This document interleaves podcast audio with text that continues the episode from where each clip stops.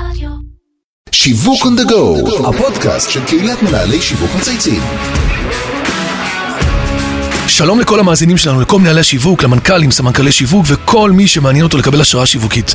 ברוכים הבאים לעוד פרק של שיווק on the go. שמי אבי זיתן ואני בעלים של חברה לייעוד שיווקי אסטרטגי, וגם השבוע נשוחח כאן על שיווק מהפן המקצועי והפן האישי. הפעם יש לנו פרק מאוד מעניין, מלא באתגרים וסכנות, אז תחזיקו חזק. אני שמח לארח כאן את נדב קליפה מחברת רסקי 1, הבעלים של חברת רסקי 1, שמתמחה באיתור וחילוץ ועבודות מסוכנות. אהלן נדב, מה נשמע? בסדר גמור, אבי. אני כבר מרגיש יותר בטוח שאתה כאן. תודה. מה שלומך? אנחנו נפתח היום פה עולם אה, מעניין, אה? לגמרי. לא בטוח שאנשים מכירים את העולמות האלה, אז נראה לי שמה שנקרא, תיתן אותה בהארדקור. אה, יש לנו היום פודקאסט מיוחד, כי אנחנו הולכים לדבר גם על מיתוג, וגם על פנייה לקהלים קצת שונים, וגם על קבלת החלטות בתנאי אי-ודאות, ועל מה מנהלי שיווק יכולים ללמוד מהעולם הזה של חילוץ והצלה.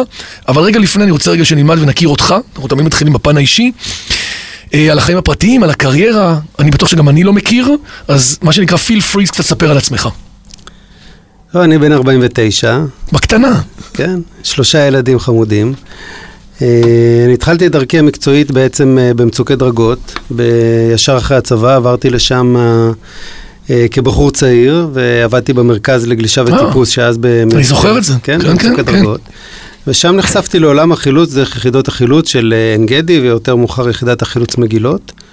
אה, התאהבתי, ומאז אני בתחום. יפה. אה, זאת אומרת, מיד אחרי זה הקמת חברה, וכאילו התחלת את הפעילות, וזה הלך ונבנה. לא מיד אחרי זה, לקח זמן, אבל אה, למעשה כשאני נכנסתי לתחום בתחילת שנות ה-90, התחום התעשייתי של אה, ביצוע עבודות וכוננויות חילוץ ותחומים, אפילו חילוץ בחו"ל, אה, היו מאוד מאוד בחיתוליהם, כמעט לא היו קיימים.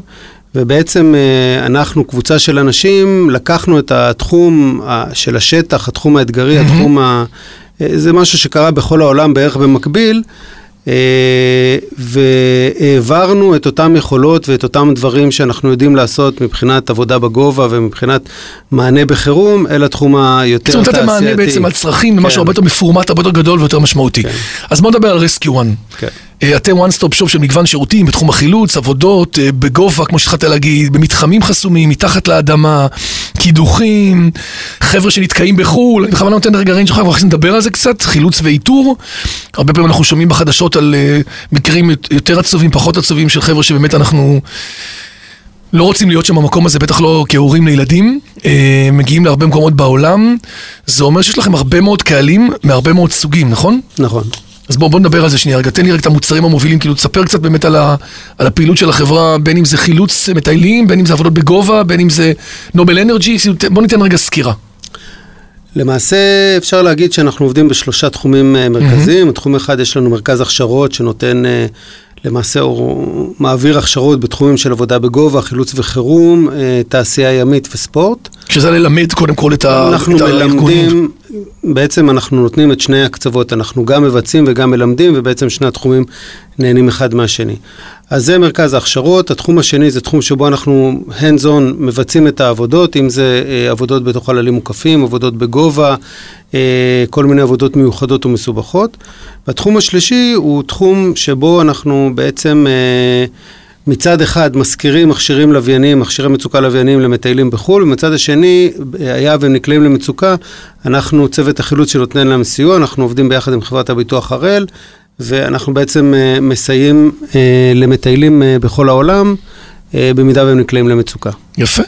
זאת אומרת בעצם היום אם הילד שלי, אם הבת שלי נוסעה לחו"ל עכשיו למזרח ואני רוצה להרגיש רגוע, אז אתה ממליץ לי לקחת בעצם, מה שנקרא להיות הורה אחראי לעצמי, ולתת לה בעצם מכשיר לווייני, שדרכה אני יכול בעצם לתקשר איתה, לדבר איתה, אנחנו מכירים את זה הרבה פעמים חבר'ה צעירים, נכון?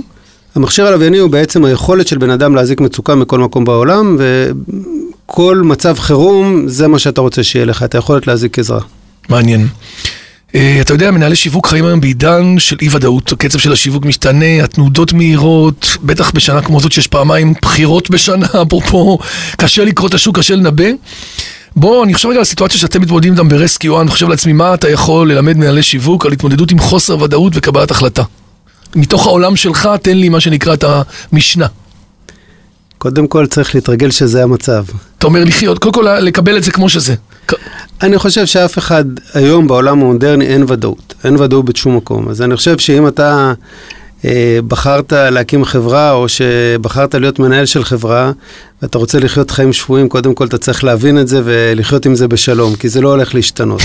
מה שנקרא, זה כאן איתנו ל... אתה אפילו מדבר על זה, שמעתי אותך פעם באיזה הרצאה, נכון? אתה מדבר על זה בהרצאות. אנחנו מדברים על זה בהרצאות, יש לנו הרצאות של קבלת החלטות בתנאי אי ודאות, ואני חושב שה... מה שמאפיין את עולם החילוץ זה אי ודאות הרבה יותר, אה, אה, הרבה יותר גבוהה, כי בקבועי זמן מאוד מאוד קצרים, עם מצב חירום מאוד מאוד אה, מאופיין ושצריך לתת לו מענה בקבועי זמן מאוד קצרים. יש לך איזה סיפור לדוגמה, לתת לנו משהו שאפשר לקבל ממנו השראה טיפה או ללמוד ממנו?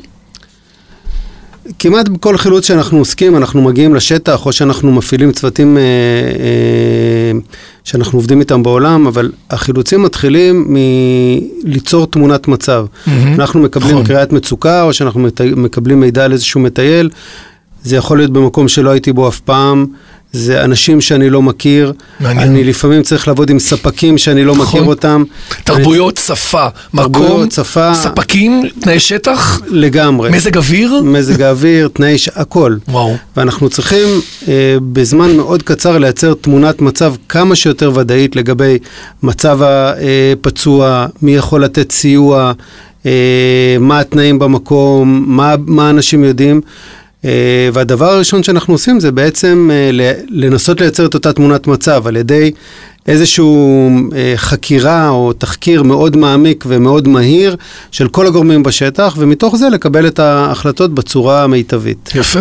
יש איזה סיפור אה, מעניין אה, שקרה לאחרונה, משהו שאתה רוצה לשתף, כאילו, איזה איש היה גם עם אפי אנד? בשבת האחרונה היה לנו שני מטיילים בצפון הודו שרגע לפני חשיכה התקשרו, אמרו נתקענו על מצוק באמצע איזשהו הר, אנחנו לא מסוגלים לרדת, אנחנו לא מסוגלים לעלות, אנחנו תקועים פה. וואו. אה, ושלחנו אליהם צוות שהגיע אליהם תוך שלוש שעות והוריד אותם שלוש במהלך... שעות?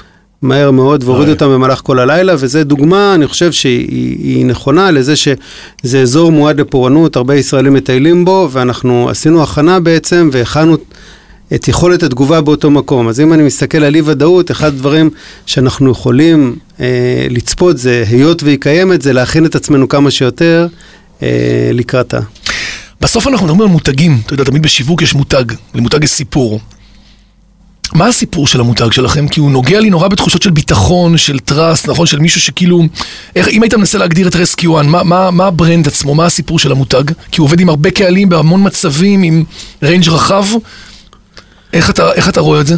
אני חושב שבסופו של דבר, אה, אנחנו עושים את מה שאנחנו מלמדים ומלמדים את מה שאנחנו עושים, וזה יוצר איזושהי... אה, יפה. אה, איזושהי מעטפת ש, שהיא אמיתית, היא נותנת לאנשים שאנחנו מדריכים את ההדרכה. כלים ואת ההדרכה את לפעול. את הכלים שמחוברים לשטח, וכשאנחנו מבצעים, אנחנו בעצם... עושים את זה בעצם בעצמכם. עושים את זה במתודות שאנחנו יפה.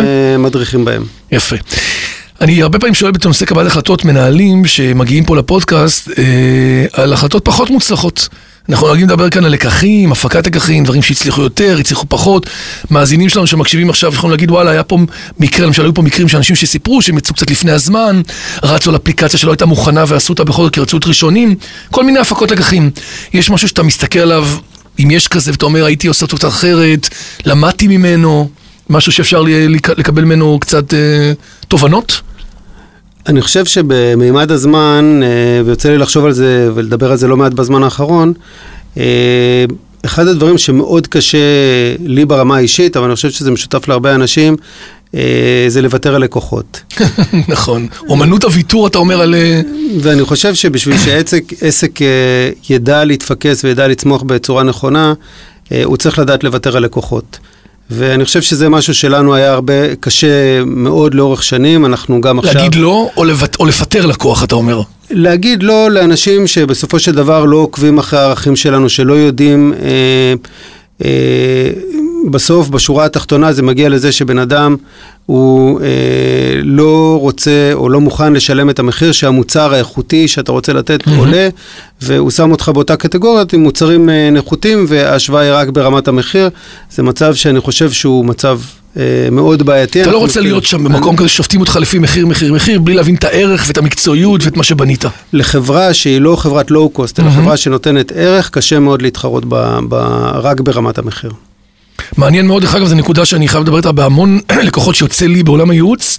המ- המקום שבו לקוח יכול לתקוע חברה, לגרום לה להפסד ברווחיות, להיות 60-70 אחוז מהפעילות שלה, תעשה את כל הז'יטונים, וגם יגלה בסוף שאתה לא מרוויח כסף.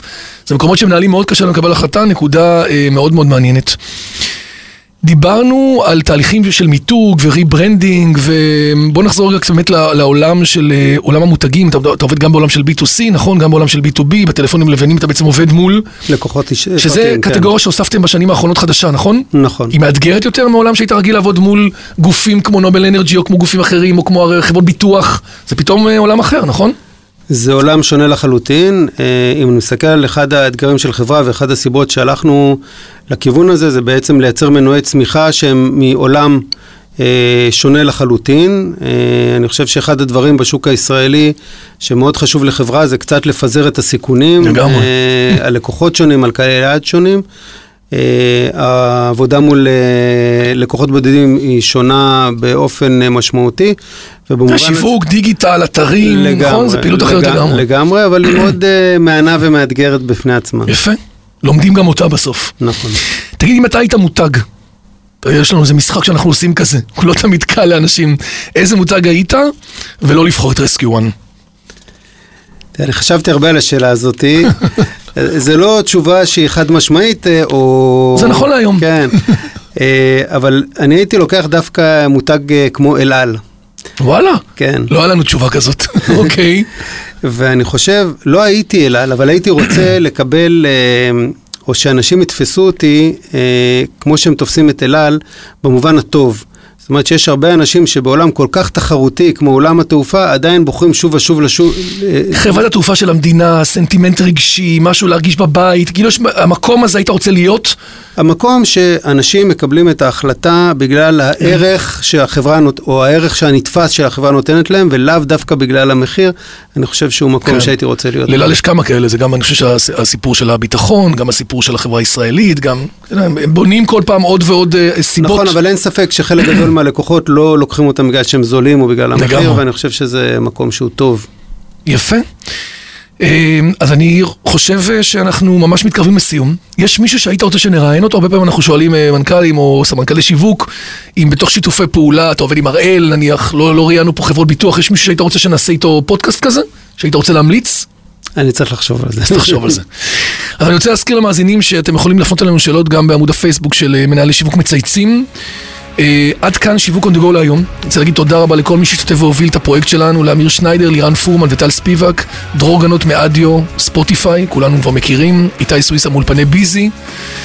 מאחל לכולם להמשיך לצייץ ולשווק ולהביא רעיונות נהדרים. אה, נדב היה מאוד מעניין, תודה רבה. פתחת לנו צוהר לעולם שאנחנו פחות מכירים אותו, וכל הכבוד לכם על סיפורי הגבורה ועל מה שאתם עושים. מקווה שלא נצטרך, אבל אם נצטרך לדעת שיש אה, את רסקיו 1, שיהיה שבוע מצוין.